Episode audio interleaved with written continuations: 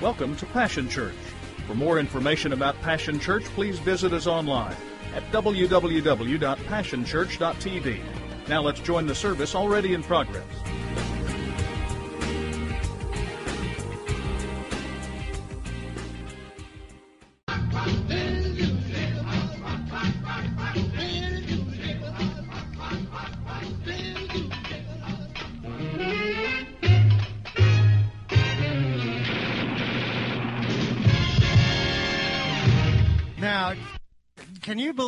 Used to think that was wild?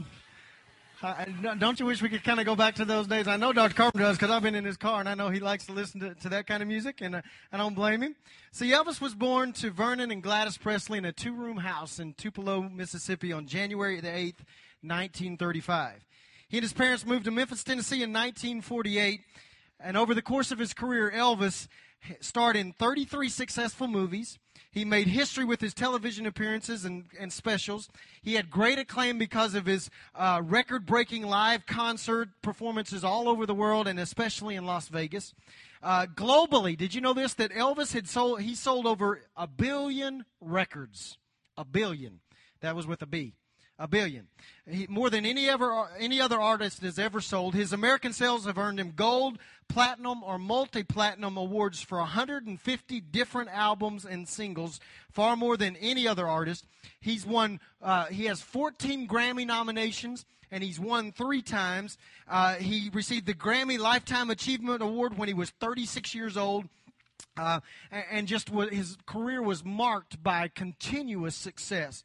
Uh, he died at the age of, uh, well, how old was he? I'd have to do the math. I know where he died. He died in Memphis in Graceland in 1977 on August 16th. I can still remember crying. Can you believe that? I, I, cried two times during Elvis's career. Once was when he came back. The, I think he was in Hawaii, and he came back, and he was so stinking large from what I remember when he was younger, and I'd watched all of his movies and was such a fan. And then I looked at him and I saw the shape he was in, and I just felt so. Was that the Hawaii one? I don't know, but he maybe it was the Las Vegas one. He just looked terrible. I cried then. It was the Las Vegas one, right? And I cried then. Then when he died, I cried again. Just a kid. But in 1992, the U.S. Postal Service announced that Elvis's image would be used for a postage stamp. And the stamp was released on January the 8th, 1993 and it is the most sold commemorative stamp in history. That one stamp was sold more than any other stamp in history. Did you know that today, even after all these years that he's been dead, and by the way, he is dead, uh, okay? Uh, there, there's no doubt he is dead. We'll talk more about that on Easter. He is dead. Uh, but uh, even though he's been dead all these years, there are still 625 active Elvis fan clubs today that still buy his music, that still think he's the king. Now, the truth is, is that Elvis didn't accomplish all this by himself. We, we like to think that it was just all about him and that he pulled it off all by himself, but the truth is, he didn't do it just by himself. He had help. And so he had these friends that were around him that were part of his band, and, and Elvis decided to call them the Memphis Mafia. The only problem was is that Priscilla didn't like the mafia connotation, so she encouraged him to come up with another name, and what he came up with was this, the TCB band. Right? And here was the band. It was a four-piece group. It was made up of a piano player. It was made a, made up of a drummer, a bass player, and a guitar player. Really rough rock and roll guys. Can you tell by how they look? They were really rough, weren't they? Uh, but they helped him. And, and somehow out of that, the, the idea of TCB, which stood for taking care of business, became more than a slogan to Elvis. It became, in fact, his life motto motto. It, it, it was on everything. If you go back and, and do some research, you find out that, that the initials TCB were on necklaces and on rings and on all of his jewelry. He would hand it out to his friends. And then if you go into his house, this is his TV room you're looking at. The logo was on his TV room. It was on the tail of, the, uh, of his personal jet that he owned. He put it everywhere. And in fact, if you go to the next one, it's even on his, on his tombstone. You see it right down there on the bottom next to the cross? TCB. Everywhere he went, he, he was consumed and driven by these three letters TCB, taken care of business. And you say, well, Steve, what does that have to do with us?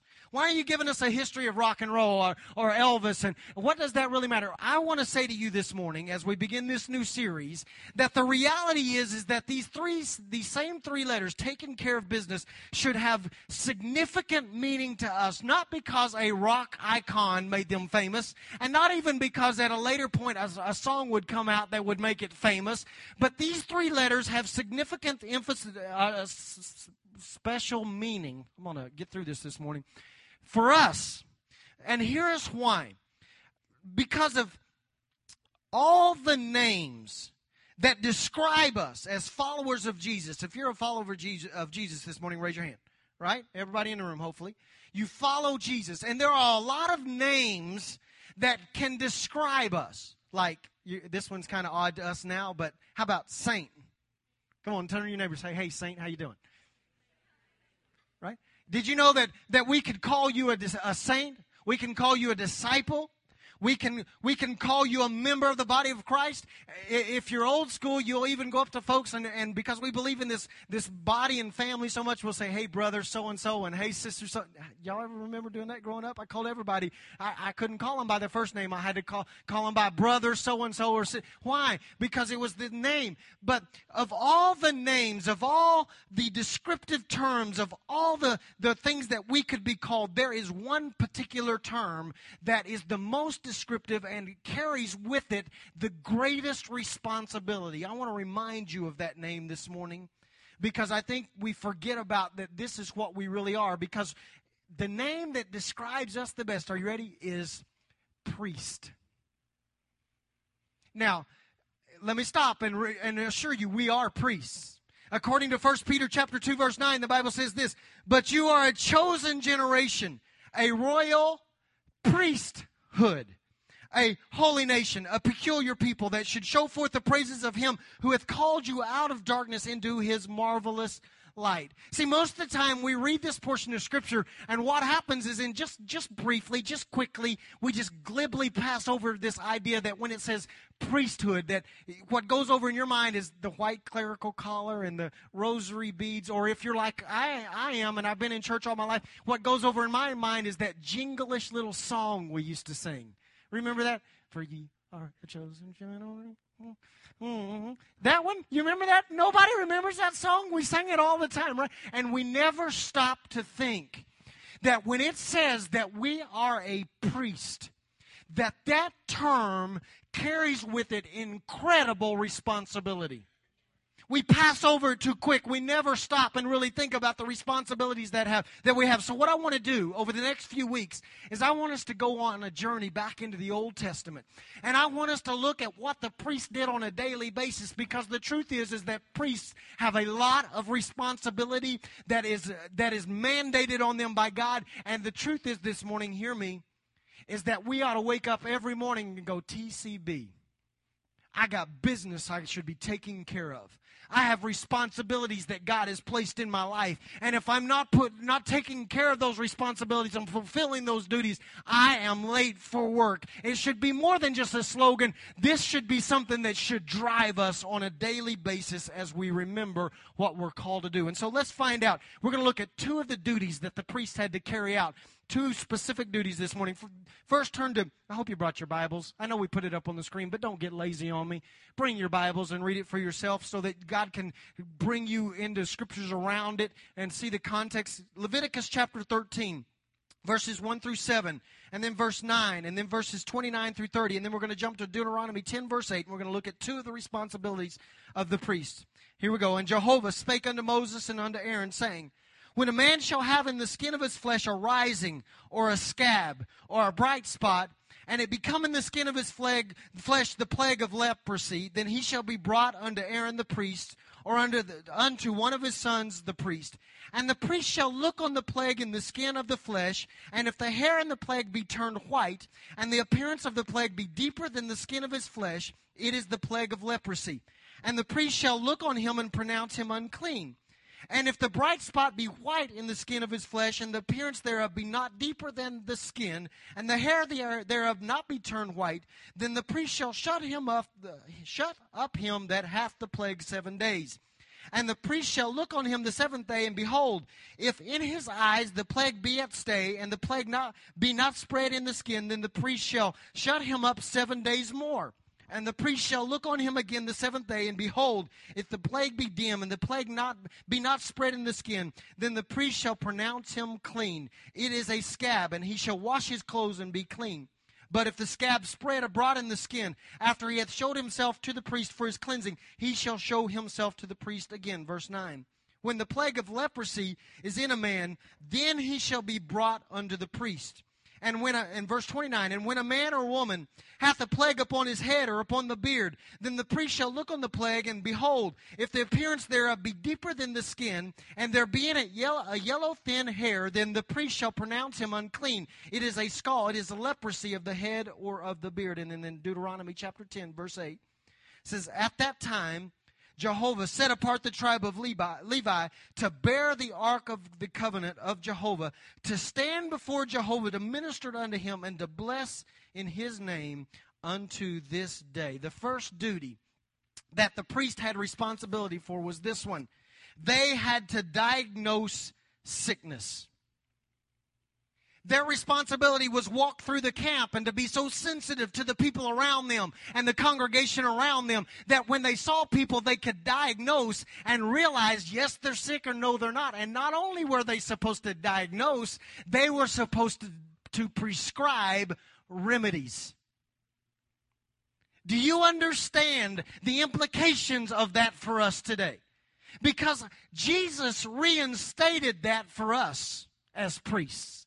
I can point you to Matthew chapter 10 and verses 7 through 8, which says this. It says, As you go preach, saying, The kingdom of heaven is at hand. Listen, heal the sick, raise the dead, cleanse the lepers, cast out demons. Freely you have received, freely give. If Jesus was standing here this morning, he would say, TCB take care of business. He reinstates it again in Mark chapter 16, verses 14 through 18. He says, Still later, as the eleven were eating supper, he appeared and took them to task most severely for their stubborn unbelief, refusing to believe that those he had, who had seen him raised up. Then he said, Go into the world. Now, we love to quote this verse of scripture because it talks about witnessing, but he goes further than that because he says, Go into the world, go everywhere, and announce the message of God's good news to one and all. Whoever believes and is baptized saved. Whoever refuses to believe is damned. These are some of the signs, catch this, they're supposed to follow us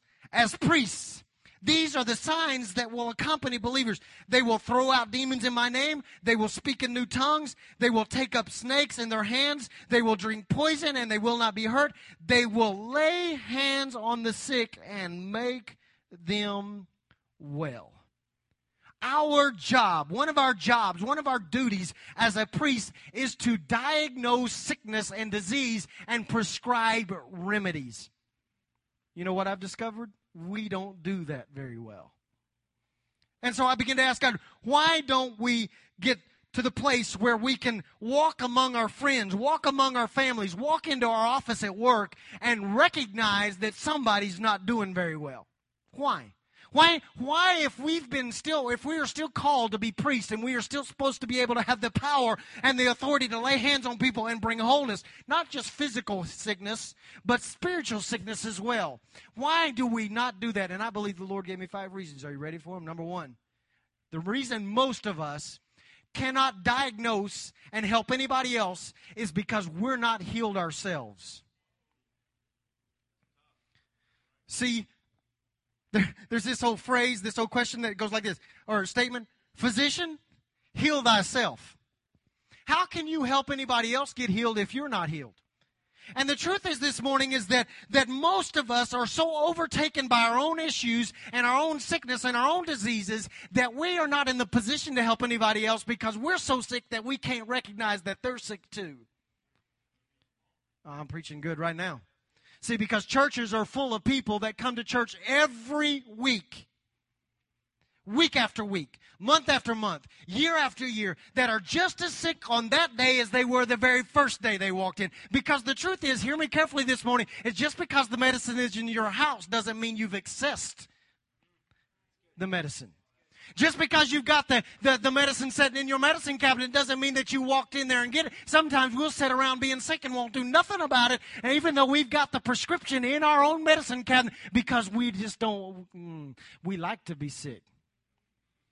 So my question is this morning is how long are you going to sit in here and be sick? How long are you going to stay in here and be diseased? How long are you going to limp in here and say, I can't help anybody else because I'm so distressed and so, destroyed in my own life that I can't heal anybody else?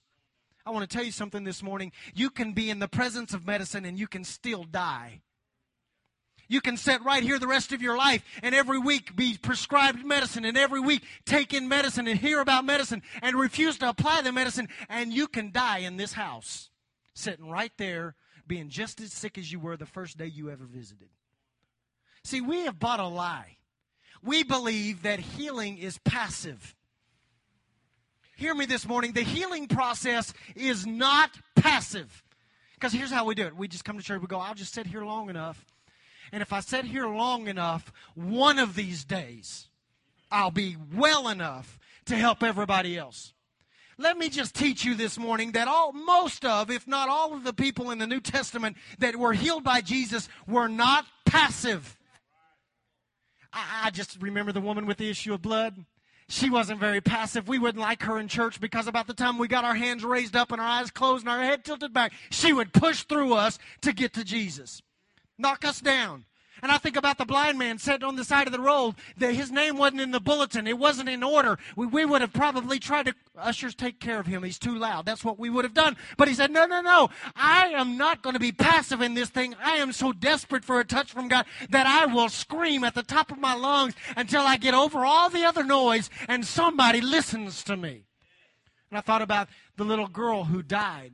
She's laying in her room dead, but her mom and dad we're not passive. Well, if Jesus might come into the neighborhood, he might be willing to stop by. Oh, no. We'll go search and seek out Jesus, and we'll drag him kicking and screaming to get him here to take care of our daughter if we have to. They were not passive. They were aggressive in the healing process. Let me tell you something. Some of you bought a lie, and here it is. Time heals all wounds. No, it doesn't. Time deepens your wounds. If you don't deal with your wounds, they will go deeper and they will grow roots and they will create bitterness in you and hurt in you and it won't make it better. The only thing that can make it better is for me to get aggressive in my healing and make some noise and seek out Jesus and do what I got to do to get well. What have you done lately to get well? What have you done lately to get whole? Or have you just been coming to church? That won't cut it. That's passive. Have you opened your own Bible? Have you been praying on your own? Have you been fasting on your own? Have you been listening to the Word of God in your car? What have you been doing to get well? Quit being so passive. It's time for some of you to get whole. It's time for some of you to get healed. You've been sick for too long. And your sickness is not unto death, as the Word of God says, but we act like we're dying, and therefore we refuse to help anybody because we're not healed. Get well in this house so that you can touch others. The second thing that keeps us from helping anybody else is this we're too caught up in ourselves. We can't help anybody else because all my attention is on me. And we've forgotten that as a, as a priest in Galatians chapter 6, we've been given a command. Are you ready for it? Listen to this carefully. Stoop down and reach out to those who are oppressed share their burdens and so complete Christ's law. If you think you are too good for that, you are badly deceived. Make a careful explanation of who you are and the work you've been given, and then sink yourself into that. Don't be impressed with yourself. Don't compare yourself with others. Each of you must take responsibility for doing the creative best that you can with your own life.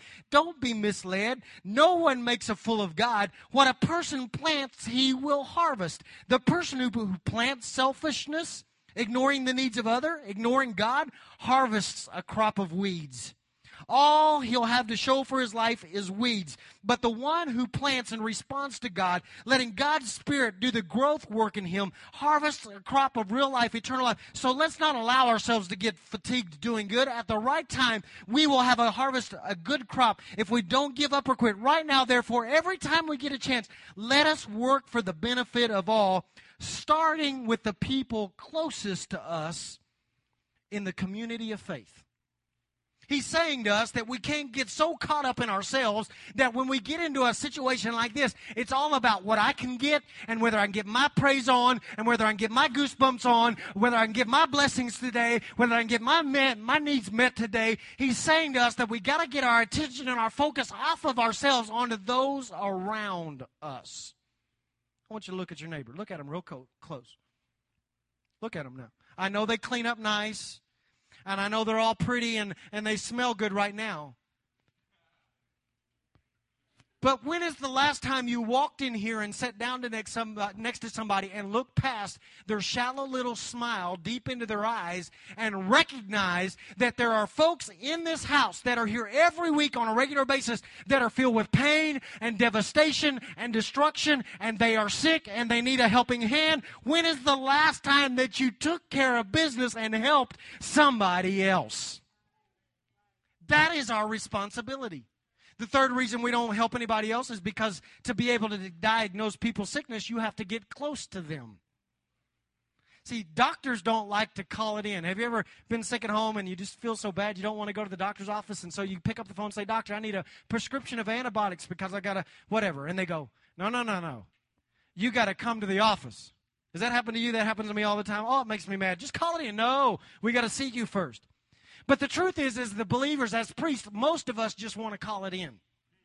We don't want to let anybody get close enough, and so what we do is we keep each other at an arm distance and we play on the surface level. So when we walk in, we say, "How you doing, brother?" "I'm doing fine, man, fine." And in the on the way to the church, we were bawling our heads off, but we don't want to let anybody get close to us, and we don't want to get close to anybody.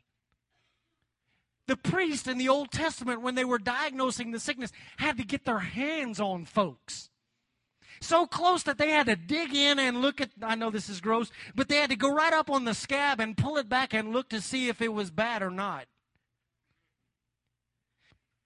But when is the last time you walked in here and sat down to next, uh, next to somebody and looked past their shallow little smile deep into their eyes and recognized that there are folks in this house that are here every week on a regular basis that are filled with pain and devastation and destruction and they are sick and they need a helping hand? When is the last time that you took care of business and helped somebody else? That is our responsibility. The third reason we don't help anybody else is because to be able to diagnose people's sickness, you have to get close to them. See, doctors don't like to call it in. Have you ever been sick at home and you just feel so bad you don't want to go to the doctor's office? And so you pick up the phone and say, Doctor, I need a prescription of antibiotics because I got a whatever. And they go, No, no, no, no. You got to come to the office. Does that happen to you? That happens to me all the time. Oh, it makes me mad. Just call it in. No, we got to see you first. But the truth is, as the believers, as priests, most of us just want to call it in. We don't want to let anybody get close enough, and so what we do is we keep each other at an arm distance and we play on the surface level. So when we walk in, we say, "How you doing, brother?" "I'm doing fine, man, fine." And in the on the way to the church, we were bawling our heads off, but we don't want to let anybody get close to us, and we don't want to get close to anybody. The priest in the Old Testament, when they were diagnosing the sickness, had to get their hands on folks so close that they had to dig in and look at I know this is gross, but they had to go right up on the scab and pull it back and look to see if it was bad or not.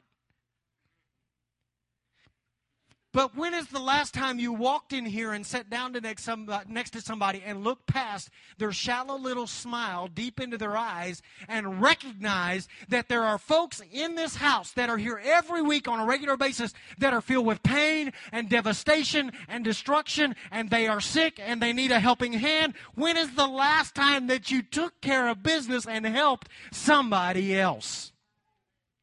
That is our responsibility. The third reason we don't help anybody else is because to be able to diagnose people's sickness, you have to get close to them. See, doctors don't like to call it in. Have you ever been sick at home and you just feel so bad you don't want to go to the doctor's office? And so you pick up the phone and say, Doctor, I need a prescription of antibiotics because I got a whatever. And they go, No, no, no, no. You got to come to the office. Does that happen to you? That happens to me all the time. Oh, it makes me mad. Just call it in. No, we got to see you first. But the truth is, as the believers, as priests, most of us just want to call it in. We don't want to let anybody get close enough, and so what we do is we keep each other as an arm distance, and we play on the surface level. So when we walk in, we say, "How you doing, brother?" "I'm doing fine, man, fine." And in the on the way to the church, we were bawling our heads off, but we don't want to let anybody get close to us, and we don't want to get close to anybody. The priest in the Old Testament, when they were diagnosing the sickness, had to get their hands on folks so close that they had to dig in and look at I know this is gross, but they had to go right up on the scab and pull it back and look to see if it was bad or not. Oh, it's quiet in this house.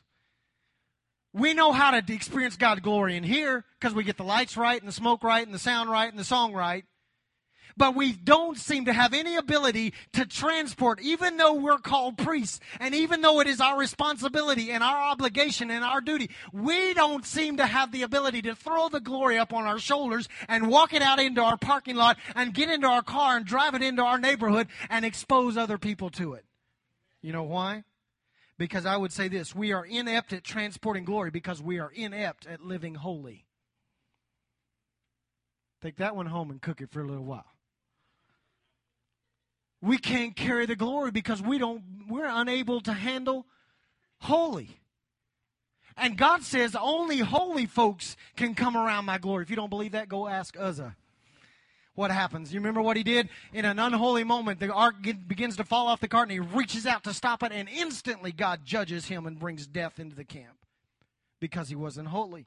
The priests that were called to transport glory had to be absolutely holy. They had to live pure. They had to live in a consecrated manner. They had to be set apart. They, it wasn't enough just to hang out in the glory. They had to be able to transport the glory. In the back of their minds, every morning when they woke up and every night when they went, bed, went to bed, they had to think, I got to be ready. I might be called on to transport the glory of God in the morning. I might be called on to transport the glory of God this afternoon. There might come a moment this evening where God says, Move, and I'm going to have to go in and come into the presence of God, and I better live holy. I better take care of business. And what I'm saying to you this morning is this every morning when you wake up, you ought to be thinking there is glory that has to be dealt with. Every afternoon when you're driving in the privacy of your own car don't think anybody can hear what you're saying, you ought to, there ought to be a thought going on, on over in your mind. I'm not at church, but there's glory I'm supposed to be transporting. In the evening when you're at home and you've got the TV remote in your hand and nobody else is around, or when you're on your internet, nobody else is looking over your shoulder, the thought ought to go through your mind. I am responsible for carrying glory and I got to be holy all the time all the time. The Bible very clearly describes in Exodus chapter 29 and Leviticus chapter 28 how they would purify the, the priest. This is what they would do. This is not a comfortable deal. They would walk them to the door of the tabernacle, right where everybody could see. Think about that. Everybody could see. And then they would publicly wash them from head to toe. Teaching us this it's not enough to be clean in the church. What's really important is whether you're clean out there where everybody can see. Everybody knows how to be clean in church. God is calling us to take care of business and move outside the church and take the glory, take the holiness that we talk about and we sing about and we read about in here and apply it to our life to the point that we can walk out of this place and be just as holy on Thursday night at 11 p.m. as we were on Sunday morning at 9:30 when the guy hit the right note on the keyboard. Because if we can do that, if we can take care of that business, can I tell you what will happen? We will transport the glory out of this place and we will transport it into our offices and into our neighborhoods and into our communities and into our homes and into our bedrooms and into our telephone conversations and into our emails. Everywhere we go, there will be holiness and there will be glory and it will produce health in.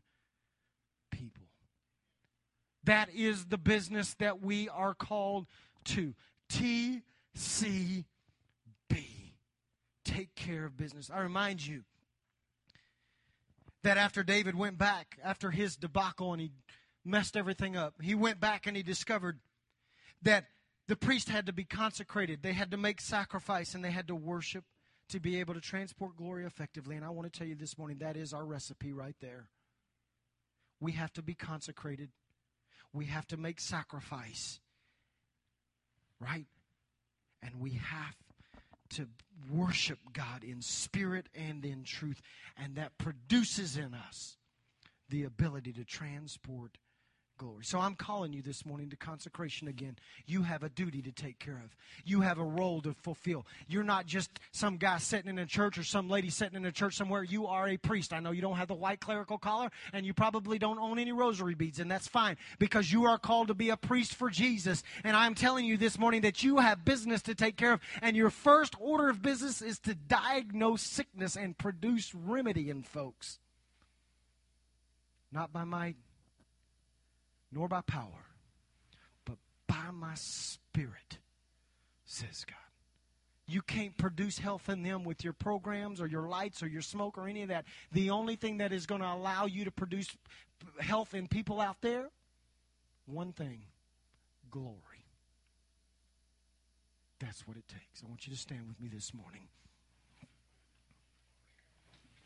We have a job to do. We are obligated.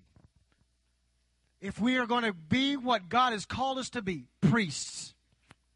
Come on, you don't get to pick your name in this situation. I know you get to pick your kid's name and your grandkid's name, maybe, but you don't get to pick this name, whether you like it or not. We are called priests. If you believe in Jesus, you are called a priest, whether you want to be or not. Whether you went to Bible school or not, you are a priest. And because you're a priest, you have duties. The first two diagnose sickness, bring remedy. The second, you are called in your daily life to transport glory. What are you transporting? Come on now. You got to ask yourself this question this morning. I can't ask this for you. You got what am I transporting? Am I am I transporting anger? Am I am I transporting bitterness? Am I am I eh, transporting hate? Am I transporting? What am I transporting? Your role is to transport glory. Father, I thank you for your word this morning. I thank you that, that your word is still alive and that it still applies to me today. And God, this morning I take on the role that you've called me to. I am a priest. I pray that you would help me to remember that on a daily basis. I pray that every morning when I wake up, I would recognize that there is a business that I should be about. It's your business. And I'll take care of it. And I'll, I will diagnose the people. I won't settle for dealing with them at arm's distance. I won't settle for holding them at a distance. God, I will get involved in people's lives and I will look past their shallow smile. I'll get well myself. I'll get past myself. I'll get over my fear of contamination and I'll get involved in their lives and I'll bring remedy to them. God, I pray that in the name of Jesus right now, you would produce in us, in this body, in every believer in this room, every priest in this room. Father, I pray that in the name of Jesus right now, you would produce in us a holiness that would allow us, that would position us to be able to transport glory to people who so desperately need a touch from you. In Jesus' name. I want us to do this this morning. If you're here and you say, Pastor Steve, my deal is, is that I need a touch. I, I really haven't been able to heal anybody because I'm not healed. I, I, have brokenness and hurt and pain in my own life. And, and, so when I see other people with problems, I can't really respond to their problems. I don't even notice their problems half the time because there's sickness and hurt and pain and bitterness and brokenness devastation in my own life. I haven't applied the medicine. And I'd say, Steve, I want to be healed this morning so that I can produce healing in others. If that's you, I want you to raise your hand very quickly. I need God to step in and produce a healing. There's one, there's two, there's three. Anybody else? Come on, be honest. We're asking you to be honest this morning. I have an area of brokenness in my heart. Anybody else? Yeah, several more. It's not enough to hear about the medicine. You got to apply the medicine. Come on, we can't keep each other at arm's length. There are people, some of you standing around you right now, that have their hands up. The only way that you can diagnose their sickness is to get right in the middle of it. I want you to find those that have hands up right now. Move quickly. Allow the Holy Spirit to lead you. Some there you may be standing next to somebody right now that doesn't have their hand up. That you sense in your spirit is broken. That needs a touch from God. And I encourage you right now to follow the leading of the Holy Spirit. You may need to go to somebody that doesn't have their hand up right now. They're still playing the game. We ask God right now, Father, in Jesus' name, we ask that healing would take place in this room this morning. God, we don't even have to know the details right now. We'll get into that later. But the truth is, this morning, is that we understand that if you can touch them one time, it can solve this issue. And so, Father, right now, under the power and the anointing of the Holy Spirit, we ask you to step in and touch them right now. God, we refuse to just talk about the medicine any longer. We apply it to our life. We understand that healing is not a passive process. We pursue you right now. We make noise if we have to. We push past distraction if we have to. We do whatever we got to do to get to you. Father, we ask you to heal us this morning. Heal us this morning. Heal the brokenness, heal the, heal the pain, heal the devastation. Take care of the issues of our life this morning, oh God. Bring a complete and total wholeness into us, oh God, right now. We ask you to do it. In Jesus' name. In Jesus' name. Come on, don't be afraid of them. Love on them just a minute. You don't have to be afraid. It won't rub off on you. Come on, love on them just a minute. Let God arise in you and love on them. In Jesus' name. Now, Father, I come against every spirit of fear that has caused us to hold back at work, to hold back at home, to hold back in a community, to hold back in a church, to hold back and be afraid of folks, afraid that first they might contaminate us, and second, they might ask us a hard question. Father, I come against that fear. The Bible says, God, that you have not given us a spirit of fear.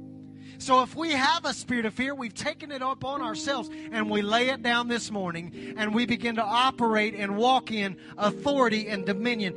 We don't have to be afraid of them. The truth be known, they should be afraid of us. Because if they get in around us long enough, we declare that change is going to occur. That a transition is going to take place and their life is going to forever be changed. So, God, I come against any spirit of timidity that would overtake us, that we would carry into our workplace or where we live. And, God, I pray that you would allow to walk out of this place people that are strong and mighty and secure in their calling and with a remedy, your glory all over us. May it overtake every part of our life. God, help us to learn to transport glory by living holy. Call us to purity this morning. Will you just join me this morning a prayer of purity, Father? I ask you to examine every area of my life. And if there's any area in my life that would keep me from being a candidate to carry your glory, God, I ask you to purify me right now areas of my life that I may not be aware of that are in a, a, a, reproach against you. God, I pray that in the name of Jesus, you would convict me of those things right now. Father, the areas of my life that I know about, those areas of my life that I know about, that I willingly disobey you or willingly go my own way or willingly get involved in things that I have no business getting involved in. Father, I open my life to you as an open book this morning. And I ask you to consecrate me, not just in this house, but out in public where everybody's watching. I pray that in the name of Jesus, you would wash me and make me clean so that when somebody comes to me and needs help, I won't have a cliche. I won't have a cute saying. I won't have an I don't know attitude or let me call my pastor or let me call my counselor. But Father, what will happen is in that moment, that glory that resides in me will rise up and overtake them. And not only will I see their sickness, I will help them find healing for their sickness. So, Father, we leave this place today as glory transporters. We are not to be glory hoarders, we are glory transporters. So, Father, we carry the glory that we've experienced in this house this morning. And we ask you to let it permeate every area of our life. And God, I pray the things that you said would follow us would begin to follow us. We would take authority over spiritual powers. We would take authority over physical sickness. And everywhere we go, signs and wonders would follow us so that others would follow us to you. That's our prayer this morning. In Jesus' name. And everybody said, I want you to find your neighbor right now and I want you to look at him and I want you to say, You have business that you are supposed to be taken care of. TCB. And you're free to leave this morning. God bless you. We'll see you Wednesday for Passion University and prayer tomorrow night.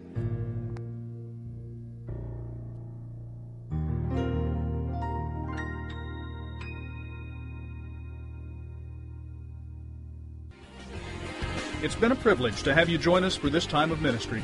To find more Passion Church resources or to make a donation online, visit www.passionchurch.tv. Remember, you can't live without passion.